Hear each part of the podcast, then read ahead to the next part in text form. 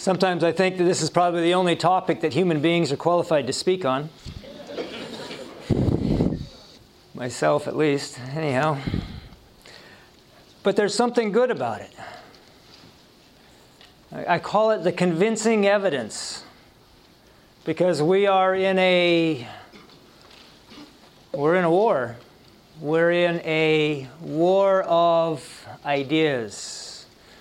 Actually, you know, in Revelation where it says there was war in heaven, the word is, I'll probably mispronounce it.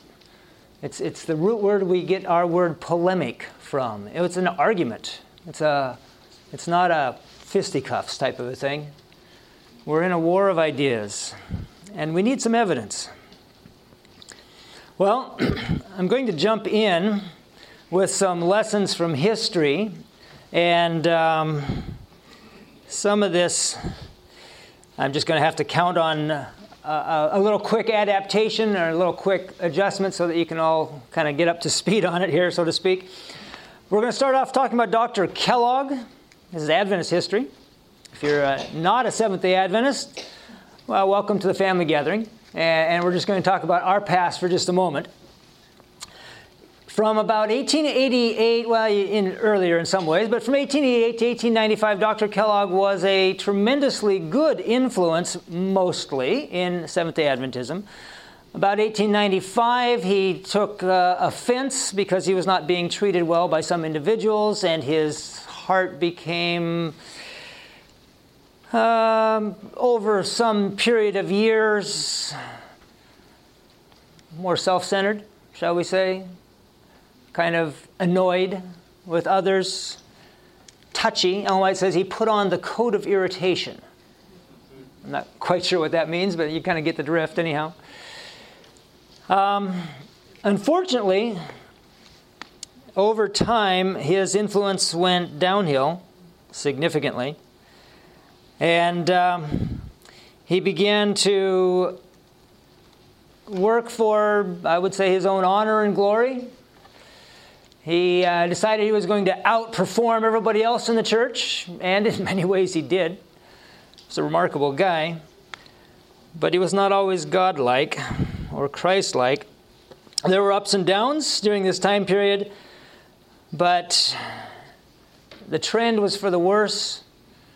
Eventually, Ellen White would be required to write things like this. A scene is presented before me, was, has been presented before me, of actions performed by you, Dr. Kellogg, similar to the actions of Satan in the heavenly courts. From time to time, I have given warnings to different ones who were being blinded by your sophistries and misrepresentations. Your power of misrepresentation is so continuously exerted that many have been deceived. In some things, you act like a man bereft of his reason. It is a marvel to me how one who has had the light in so many ways, who has received so many warnings and reproofs, can yet go on blindfolding himself and others. That's not a very good status to be in. Another similar statement You have been the spokesman, repeating the words of accusation and condemnation of the arch deceiver. Your science has been used to benumb the sensibilities and confuse the judgment of others. In long night talks, you have presented your mind and plans and works, and these have become their mind and plans and works. In listening to your words, these men have imbibed the very science of the tempter. You have twisted and manipulated and misstated and misrepresented the testimonies that God has given, making them of no effect. Ellen White was certainly the primary individual taking the lead in opposing the work that Dr. Kellogg was doing. Since her writings are often called the testimonies, that's what she's saying. He, she, he was undercutting her influence and her statements. Comment goes on. This whole matter has been presented to me. You have worked as Lucifer worked in the heavenly courts to persuade his associates to unite with him. The enemy has used his arts upon your mind. Your boasted study of science and your assertion that you have obtained something excellent have deceived the men connected with you, and they have refused to listen to the warnings sent to keep them from listening to your false representations. Okay, well, it's kind of a gloomy situation, a gloomy assessment of Kellogg's involvement. We have just one more statement like this.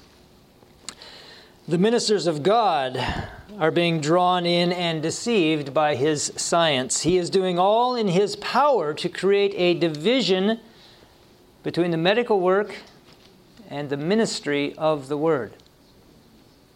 It's interesting. He was pulling ministers, the ministers of God, he was pulling ministers onto the, the if you want to, you know, I mean, he's, he's making a division the medical here, the ministry there, and he's managing to pull some ministers onto the medical side. Well, okay.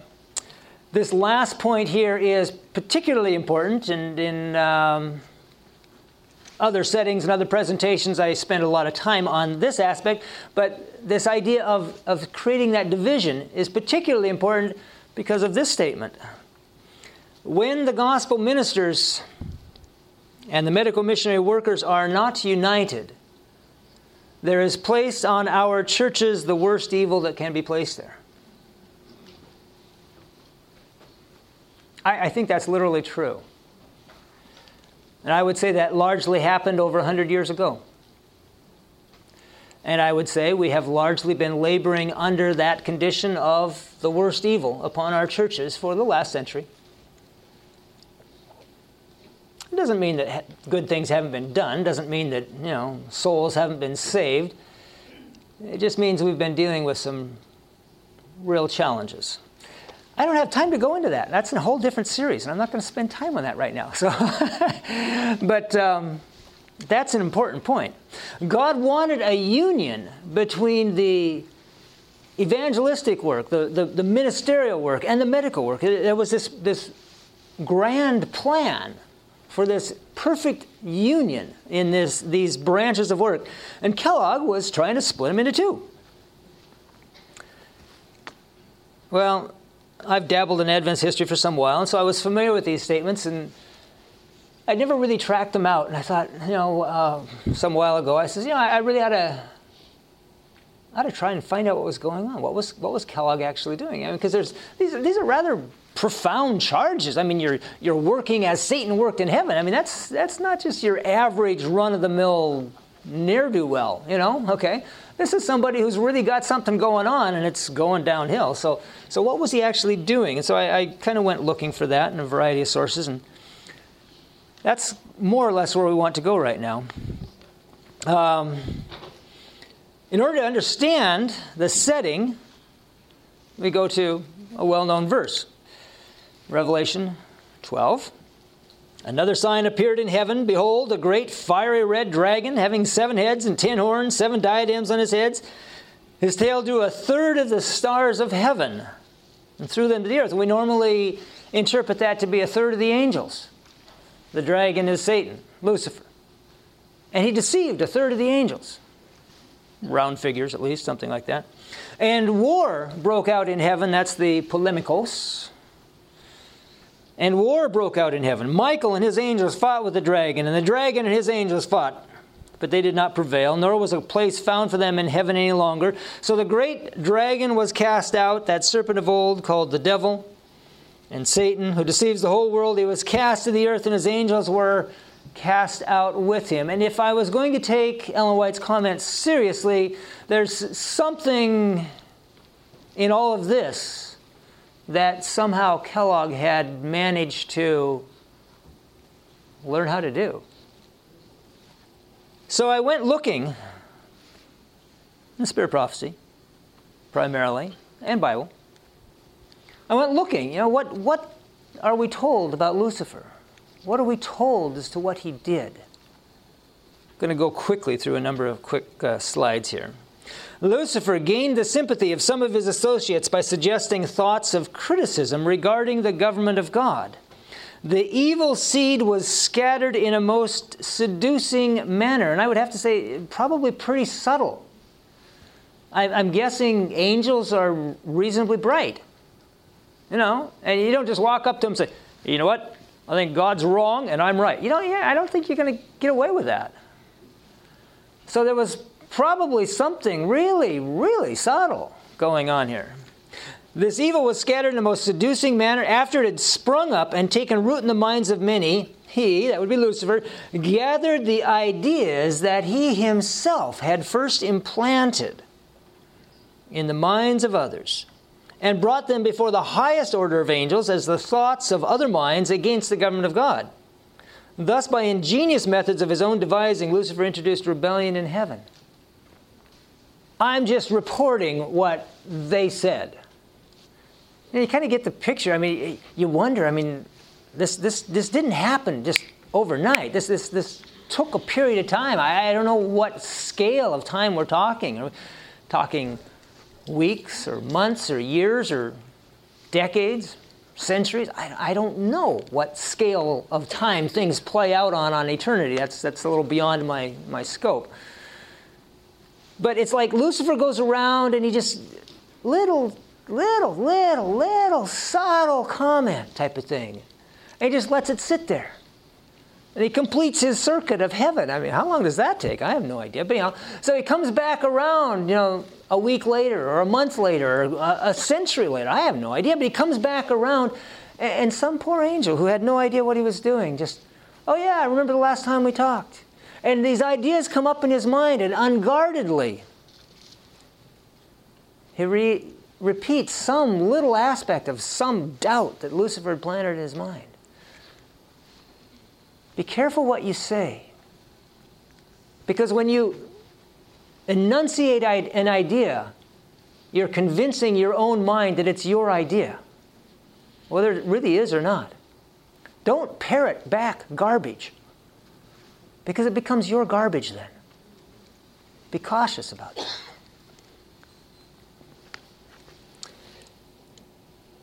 And then Lucifer would take that and he'd spread that, he'd spread that. that now, I'm, I'm loyal. Uh, I'm sure God has a handle on all this. I don't, you know, I'm sure it's not a problem, but you know, this is what they're saying down there. Let's go on. By sly insinuations, Lucifer sowed the seeds of doubt in the minds of many of the angels, and when he had won their support, he carried the matter to God, declaring that it was the sentiment of many of the heavenly beings that he, Lucifer, should have the preference to Christ. Okay. I want to be the greatest, right? A little pride thing going on here. Lucifer had presented the purposes of God in a false light, misconstruing and distorting them to excite dissent and dissatisfaction. He cunningly drew his hearers on to give utterance to their feelings. Then these expressions were repeated by him when it would serve his purposes as evidence that the angels were not fully in harmony with the government of God. Why weren't they? Because of Lucifer. Note the process. Okay? And I want to put some labels on this for just my convenience, if nothing else. I was, I was reading this and, and, trying to figure out okay, so if that's what Lucifer was doing, is that what Kellogg was doing? And yeah, yeah, there's enough historical you know, evidence, uh, personal accounts and such things from the, the Kellogg eras that, that, yeah, Kellogg was doing that sort of thing. And so I'm saying, is, is that really that important? Is that that big of a deal? So I'm going back and I'm looking at Lucifer's, you know, the comments about Lucifer, and I'm trying to figure this out, and I'm just, you know, just kind of weighing the whole thing. I said, so, so what would I, what would I characterize Lucifer's tactic as? And I came up with this expression or these these terms, and you can, you know, they're not perfect. I'm sure you could probably do better, but anyhow, I would say that he first corrupted and then co-opted the influence of the angels. He corrupted it by planting false ideas. But then he took their words, and this is their influence, but he took that for himself. And now he's wielding their influence. This is what they're saying. The great controversy began with the corruption of influence. And I, I just you know, I'll, just be honest with you, I'm not claiming any great divine inspiration on this, but as I was sitting there thinking about that, the great controversy began with the corruption of influence. I just one of those kind of, you know, semi intuitive type of uh, leaps of, of connection. I mean, like, like Einstein, right? E equals mc squared. Let's just take everything and multiply it times the speed of light squared and see if that works. I mean, what's the deal with that?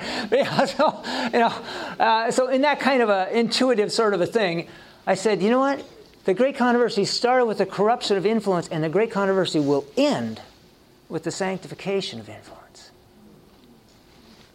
I said, well, that sounded kind of neat. I wonder what that would mean. and so literally, I said, I said, oh, think about that. You know, is that is that is there anything to that, right? I think there is. And so we're going to spend a little while looking at the, the broader question right now of influence. You've probably all heard a sermon now and then about influence, right? It, it, it, uh, I remember sermons on influence when I was a kid, kind of a browbeating type of thing. You know, you guys are being bad and you're exerting a bad influence and you all need to sharpen up. You know, that was, that was kind of the way I took those, those sermons. This is going to be a little different spin on influence, though. Influence is one of the, it's, it's, it's a power. You know, all power is in and of itself neutral. You know, dynamite is a strong, powerful force, and it can be used for good or for evil, right? You can do wonderful good things with D8 cats, and you can make a lot of wreck a lot of havoc with a D8 cat if you, you know, just choose to. So power is a is a neutral thing. It's how you use it. So here we go. Let's take a look at influence.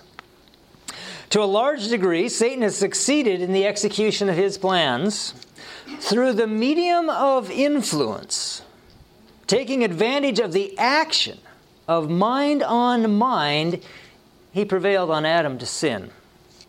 Thus, at its very source, human nature was corrupted, and ever since then, sin has continued its hateful work, reaching from mind to mind.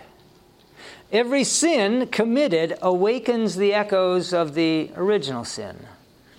Now, Notice this mind to mind, the influence of mind on mind.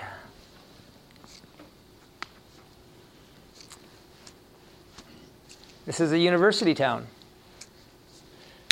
What do you think education's all about?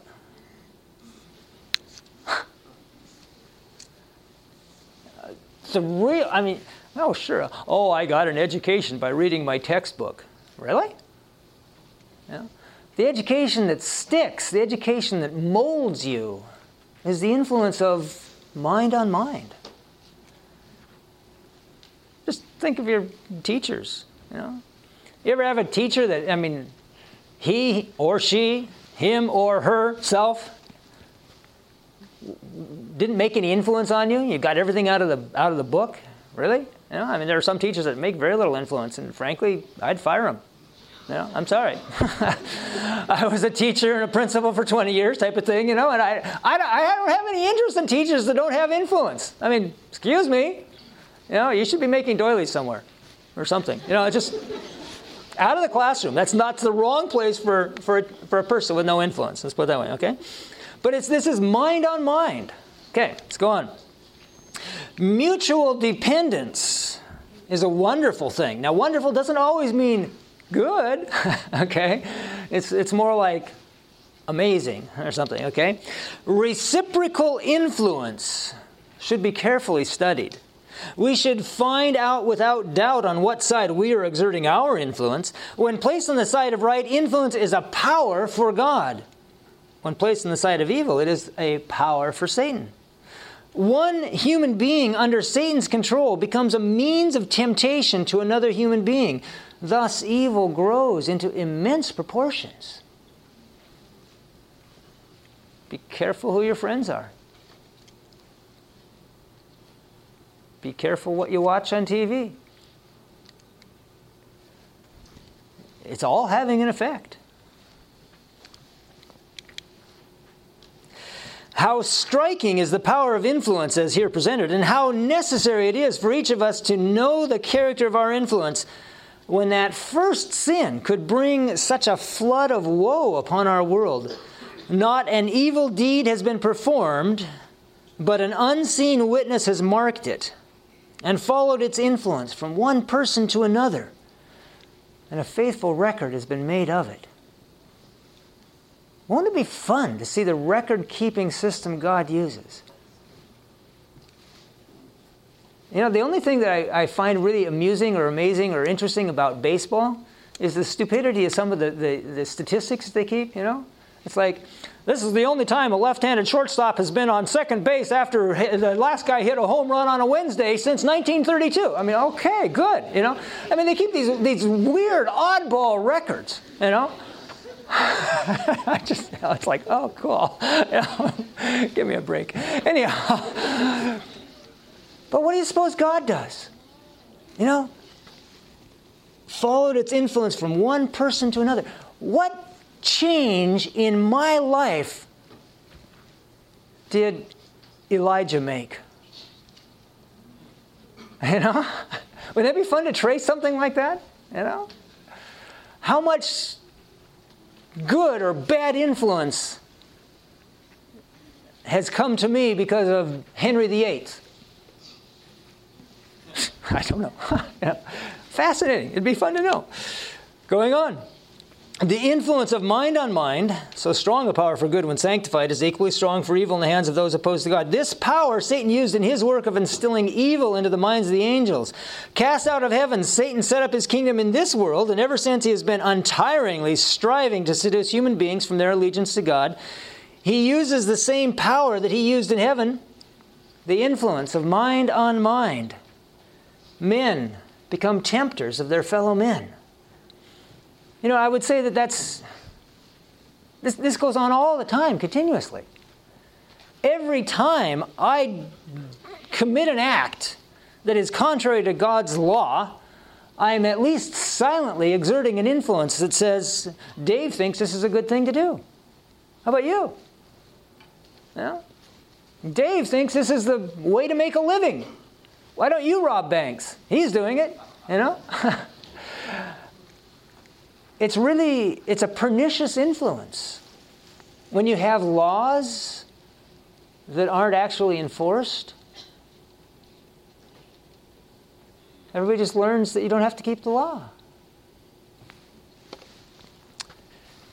well let's go on the plan of god was that the highest influence in the universe emanating from the center of all power should be brought to bear on human minds.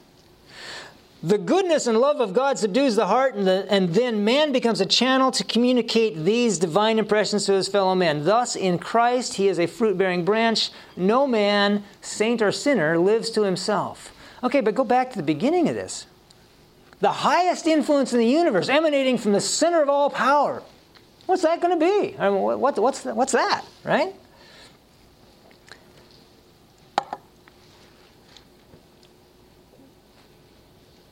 I, I think it's the life of Jesus. I think it's the example that he left us. The highest influence in the universe. I think influence is a bigger thing than we sometimes understand it to be. A, minute ago, I talked about, you know, every time I commit an act, I, I'm exerting an influence. Well, I want to try and kind of define go back to that idea and, and define, at least loosely, what I mean when I say a bad influence. Because, you know, it, it's like, you know, we, we have certain categories of things. Oh, this guy's a bad influence, you know. Oh, this guy, he smokes and he drinks. He's a bad influence, you know. Or he does this and that, and he's a bad influence. Yeah, but a little broader than that, perhaps. So I, here's a, a working definition, more or less.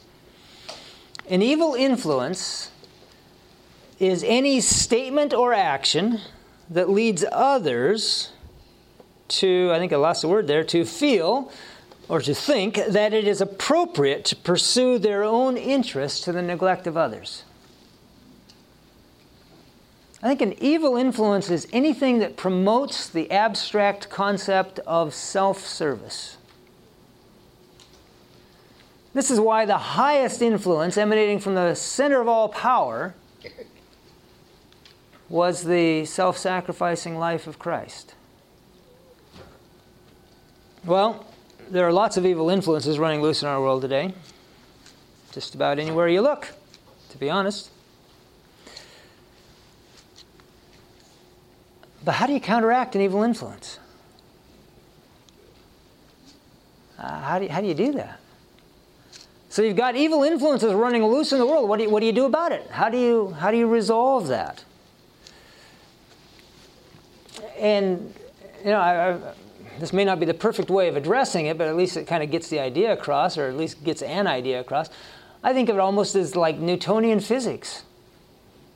You know, once you put a body in motion, it's going to keep going until there's a resisting force, right?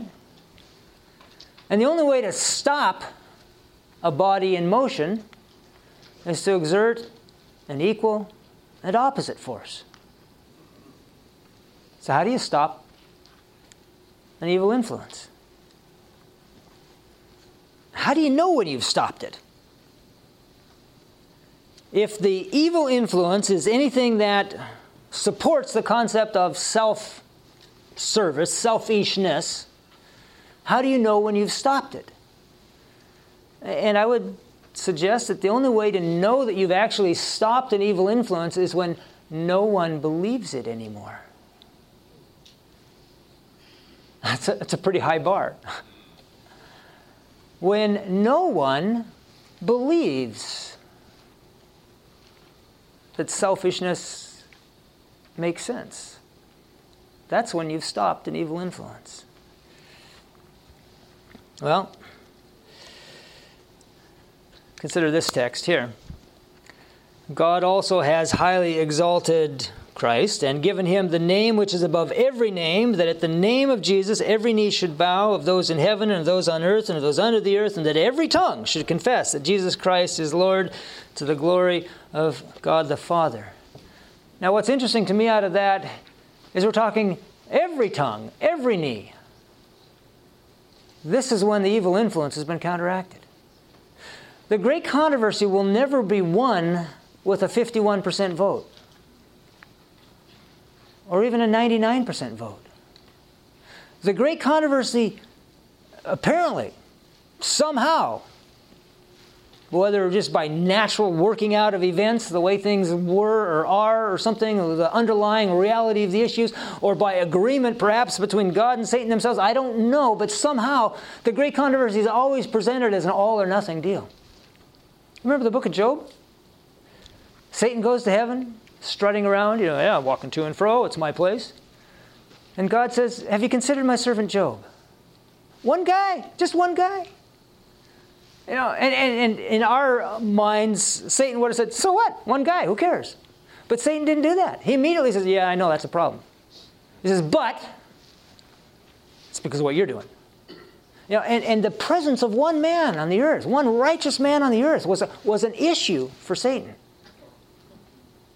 and the presence of a single person, a single angel, a single unfallen being, a single fallen being, a single anything that believes that selfishness is, is, is a pretty cool idea, that'd be a problem for God, just like Job was a problem for Lucifer. It's not going to be done till every knee will bow, every tongue confess. There's another problem See, one of the things that Satan has claimed is that God's lying about the whole deal. Has anybody ever studied debate? You remember what? Remember poisoning the well? Okay, you poison the well. Okay, so I'm I'm I'm running for mayor, and this guy over here is running for mayor, right? And so I get up in the debate, and the first thing I say is, "Ladies and gentlemen, I have to tell you something about my opponent. He's a he's a terrible liar." You can't believe anything he says. So I say that for five minutes, and then he gets his turn, and he says, I am not a liar. And I say, See, he just lied. Once you've questioned the honesty of an individual, what it boils down to is there is no possible way that that individual can proclaim himself honest and, and vindicate his tarnished honor proclamation will never do it. It's only demonstration. Once the well is poisoned, only demonstration can, can answer the question. God just can't say, Satan's wrong and I'm right. I mean, if he could say that, he should have said that a long, long time ago, please. You know, oh, I just never thought of that line. Really? No, you know, God's smarter than that. He can't say it, but God can do anything. No, he can't. We have to get over that at some point. there are some things God can't do. And he can't proclaim himself innocent before the universe and have them all believe it. In the end, it all boils down to this God has to show that he's right, he can't just say it. So, how's he going to do that? Well, here's a verse I think addresses that. To the intent that now the manifold wisdom of God might be made known by the church to the principalities and powers in the heavenly places. By the church, through the medium of the church.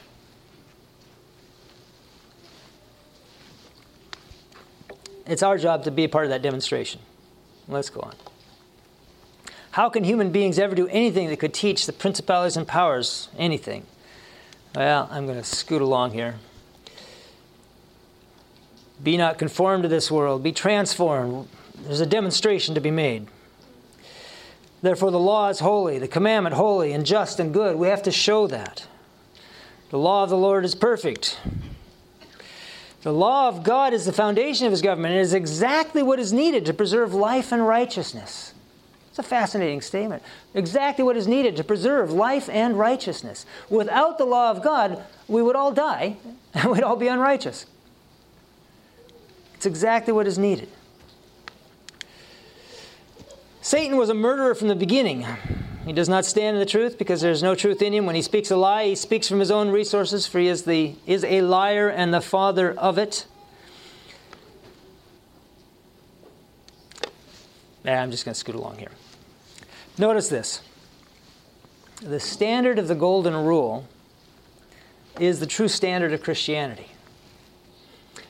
Anything short of it is deception. There is no silver place, you know, no, no, no silver medal in this game. You have the Golden Rule, no silver, no bronze. The next thing down, I think, is wood, hay, and stubble. A religion that would lead us to be careless of human needs, sufferings, or rights is a spurious religion. In slighting the claims of the poor, the suffering, and the sinful, we are proving ourselves traitors to Christ. And here I'm getting down to the, the brass tacks. How will we ever exert an influence which can be used of God to counteract the evil influence in the world? And it starts getting very practical. The poor, the suffering, the sinful. What are we doing for them? If we're not following the golden rule, our religion is a deception. Our religion is actually, to some degree, supporting Satan's accusation that selfishness is a pretty cool concept.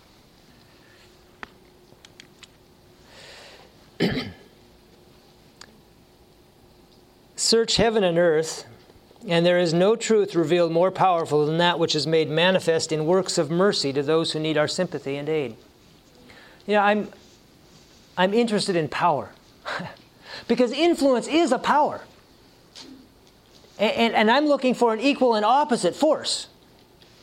And there is no truth more powerful than that which is made manifest in works of mercy to those who need our sympathy and aid. This is the golden rule. This is the truth as it is in Jesus. When those who profess the name of Christ shall practice the principles of the golden rule, the same power will attend the gospel as in apostolic times. Yeah. I, I'm sure my own ego and pride get mixed up in this way too easily because I'm, I'm actually quite a jerk. But but I'm really tired of Adventism being ignored. You know? It's just like, hello? I, am really tired of our evangelistic efforts not attracting attention. I once was a part of a church. We worked for months, however long it was, planned an evangelistic series. First night came and not a single soul showed up. So we all came back the next night and the population stayed away in large numbers. Nobody showed. Just, they totally ignored us. I don't like being ignored. Okay, so I've thrown out a whole mass of ideas. Now let me try and make some sense out of this. What are we really talking about? Where, where's this influence thing going, and how do we cultivate it, and how does it? How does God harness it? Right? Believe it or not, this is where the insanity thing comes in. We're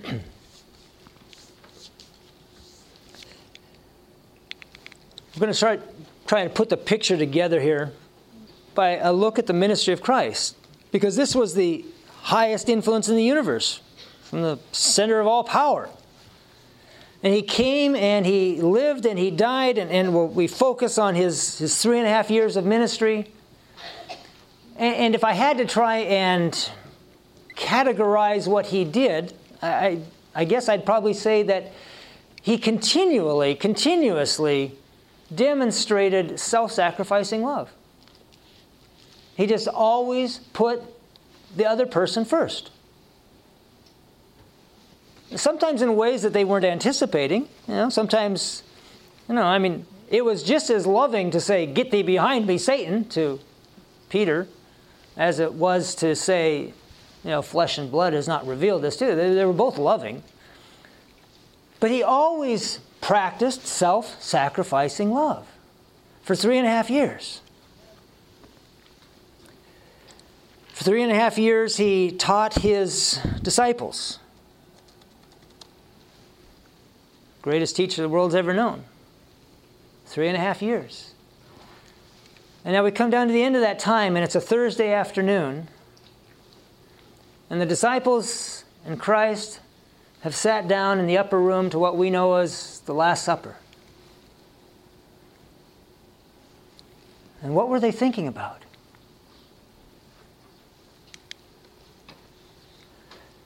Luke tells us now there was also a dispute among them as to which of them should be considered the greatest.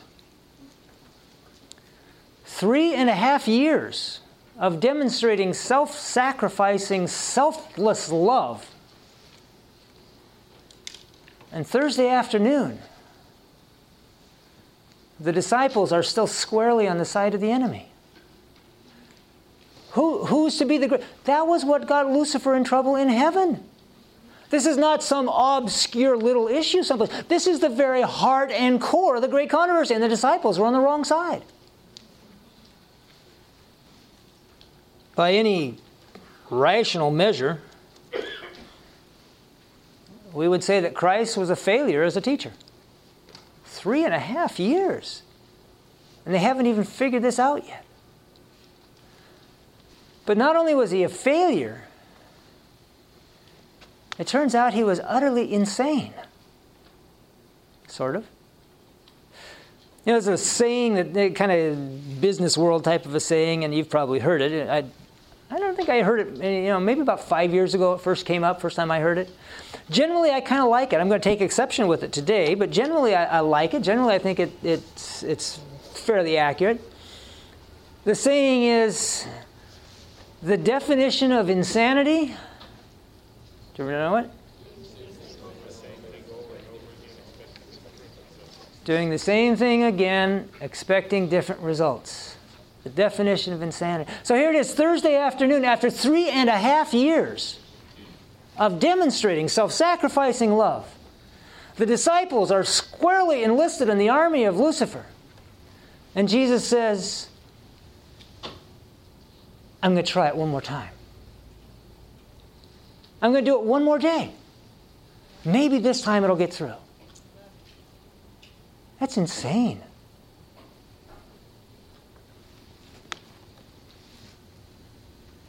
Or if it's not insane,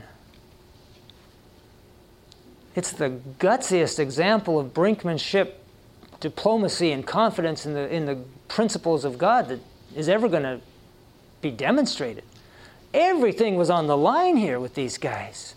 And he says, I'm, I know that God's principles work. I don't care what happens, I don't care how it happens, I know that God's principles work. There is no silver rule.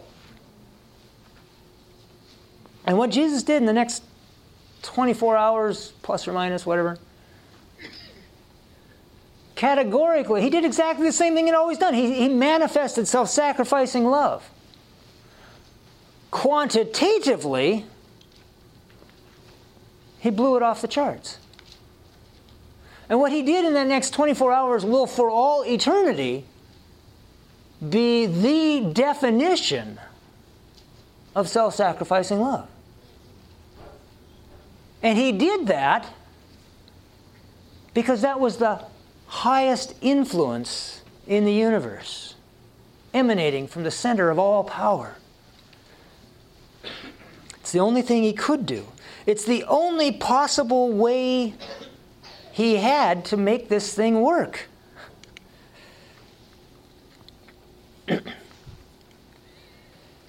we know the story Gethsemane, the betrayal, Peter's denial, the scourgings, the cross. Father, forgive them. They don't know what they're doing. This example of selfishness, selflessness,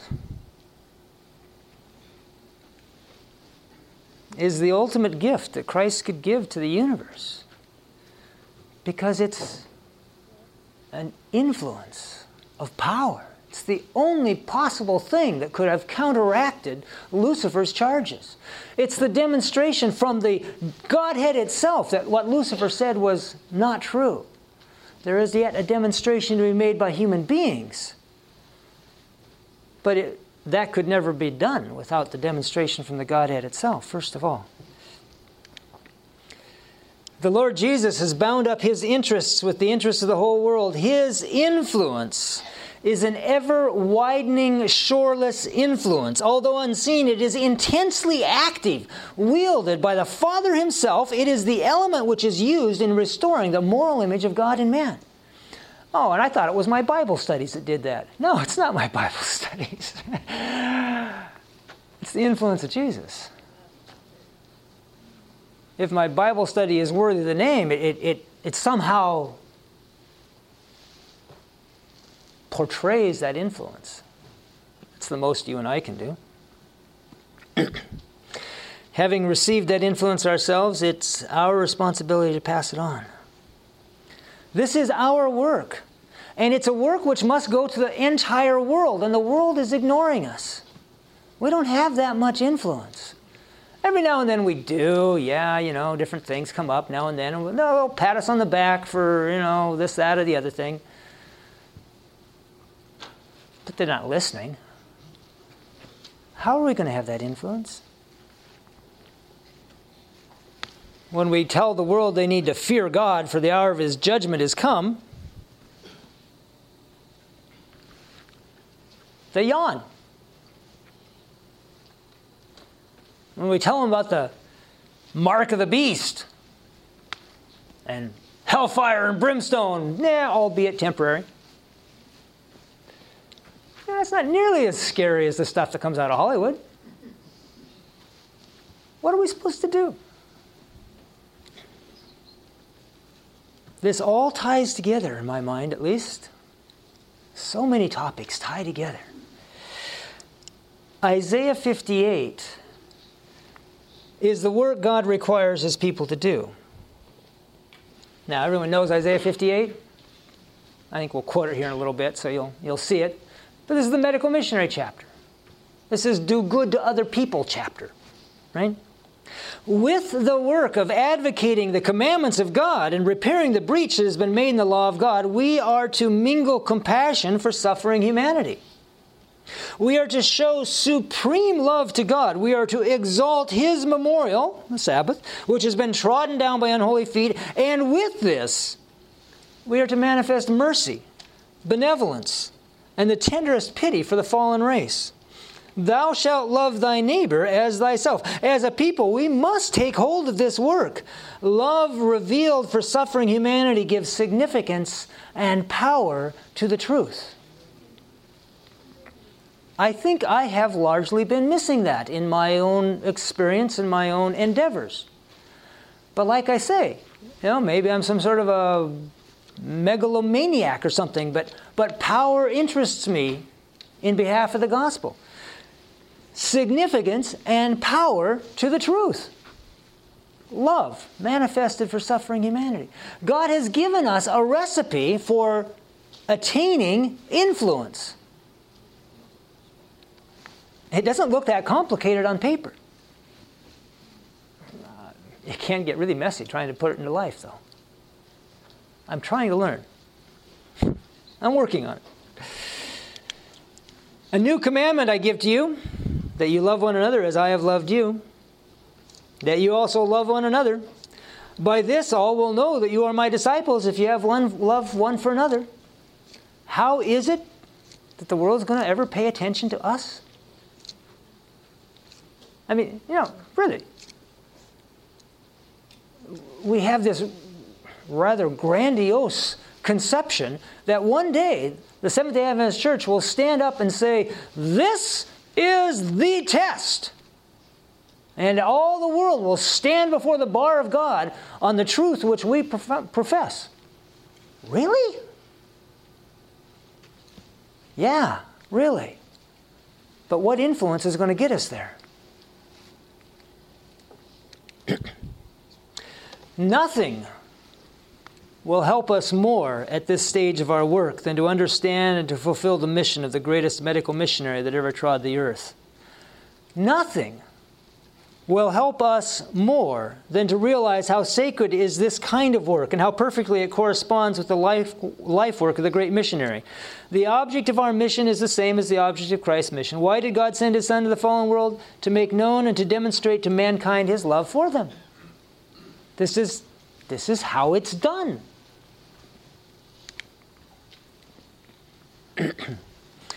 God's purpose in committing to men and women, the mission that he committed to Christ is to disentangle his followers from all worldly policy and to give them a work identical with the work that Christ did. I'm still pondering that statement. I, identical? Really? Identical? What, what does that mean in, in this context?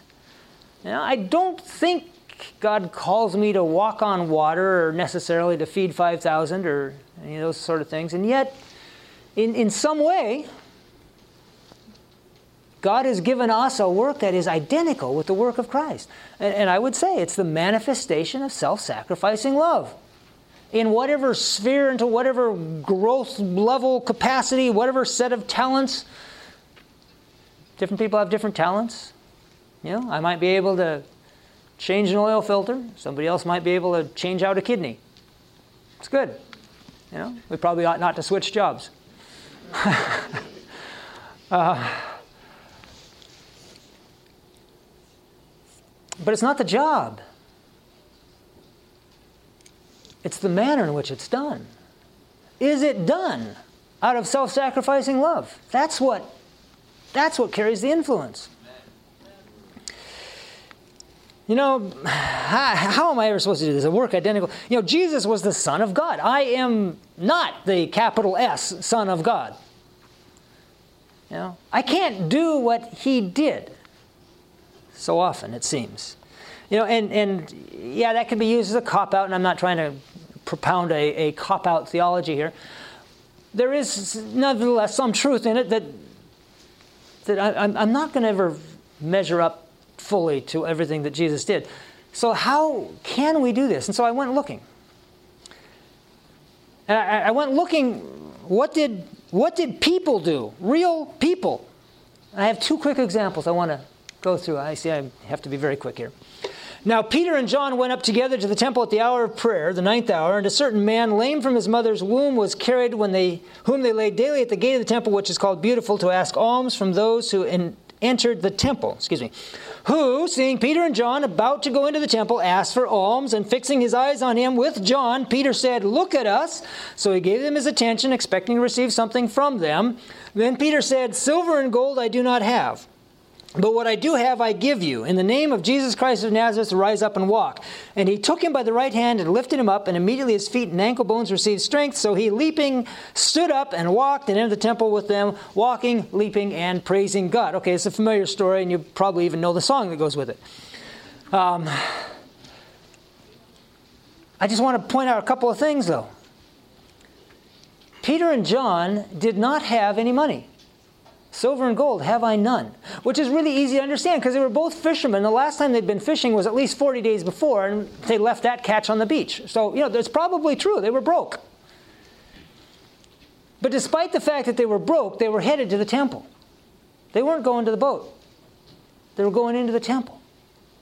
You know, and there's something to be said, there's a very strong influence for someone who is not flush in this world's goods who is still able and willing to minister. I think there's a very strong influence in that, and I think God's people will have to do a lot of that at the end of time. I think much as Christ's life, I mean, he went for three and a half years and really didn't gain the, gain the victory with these guys, and then right at the end, whoosh, you know, this, this big swoop on the chart type of thing, okay? I, I think it's probably going to be that way with, with God's people too.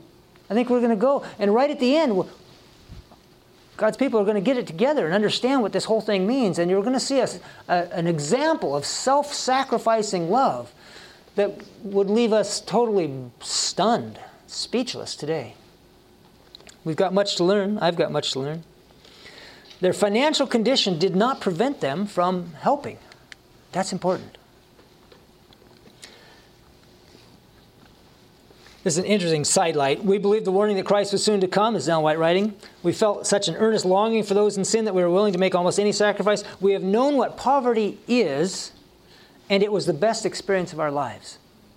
Really, kind of fascinating. Why was it the best experience? I would say probably because the highest and most precious of all human experiences is the constant dependence of the soul on, on God. And when you're flat broke, you got a lot of things to depend on God for. It's pretty cool how that works there is a special influence from those pre- people who, being totally destitute of anything themselves, are still able to give. That's incredible. As we bring ourselves into right relationship with God, and we, sh- we shall have success wherever we go, and it is success that we want, not money, living success. And God will give it to us because He knows all about our self denial. He knows every sacrifice that we make. You may think your self denial does not make any difference, that you ought to have more consideration and so on, but it makes a great difference with the Lord. Well, I'm going to skip ahead. My other example is Nicodemus. Nicodemus was fabulously wealthy. According to Jewish legend, more or less, the, the wealth of Nicodemus and Joseph of Arimathea would have been sufficient to support the city of Jerusalem for 20 years. They were well off. Nicodemus employed his wealth in sustaining the infant church that the Jews had expected to be blotted out at the death of Christ. What do you think paid for Thomas to get down to India? I mean, you know, they, you got to pay airfare somehow, right? you know, there was there was a lot of money that was needed to keep this operation going, and I think most of it came from Nicodemus and Joseph of Arimathea, right? In the time of peril, he who had been so cautious and questioning was firm as a rock, encouraging the faith of the disciples, furnishing means to carry forward the work of the gospel. He was scorned and persecuted by those who had paid him reverence in other days. He became poor in this world's goods, yet he faltered not in the faith which had its beginning in that night conference with Jesus. There's something to be said from that influence too. In no way could the Lord be better glorified. This is, this is a, a, a superlative. In no way could the Lord be better glorified and the truth more highly honored than for unbelievers to see that the truth has wrought a great and good work upon the lives of naturally covetous and penurious men. If it could be seen that the faith of such had an influence to mold their characters, to change them from close, selfish, overreaching, money loving men to men who love to do good, who seek opportunities to use their means to bless those who need to be blessed, who visit the widow and fatherless in their affliction, and who keep themselves unspotted from the world, it would be an evidence that their religion was genuine. Such would let their light so shine that others, seeing their good works, would be led to glorify their Father which is in heaven. The fruit would be unto holiness, and they would be living representatives of Christ upon the earth. Sinners would be convicted that there is in the truth a power to which they are strangers. So there's a there's something for everybody here. Whether you're flat broke or fabulously wealthy, you have the influence. And in both cases, it comes down to not trusting in what you have or don't have.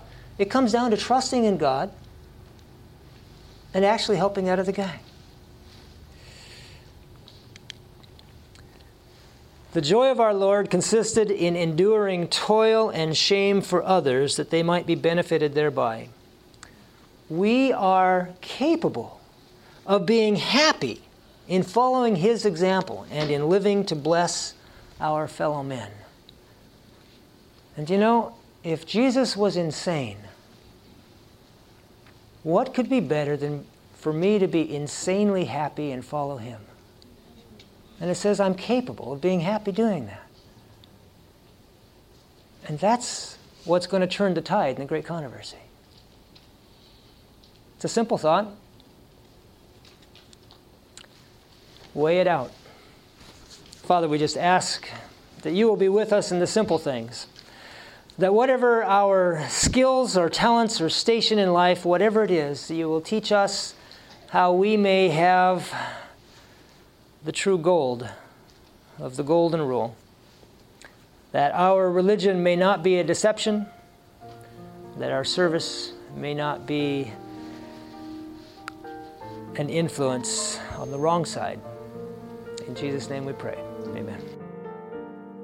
This media was brought to you by Audioverse, a website dedicated to spreading God's Word through free sermon audio and much more. If you would like to know more about Audioverse, or if you would like to listen to more sermons, please visit www.audioverse.org.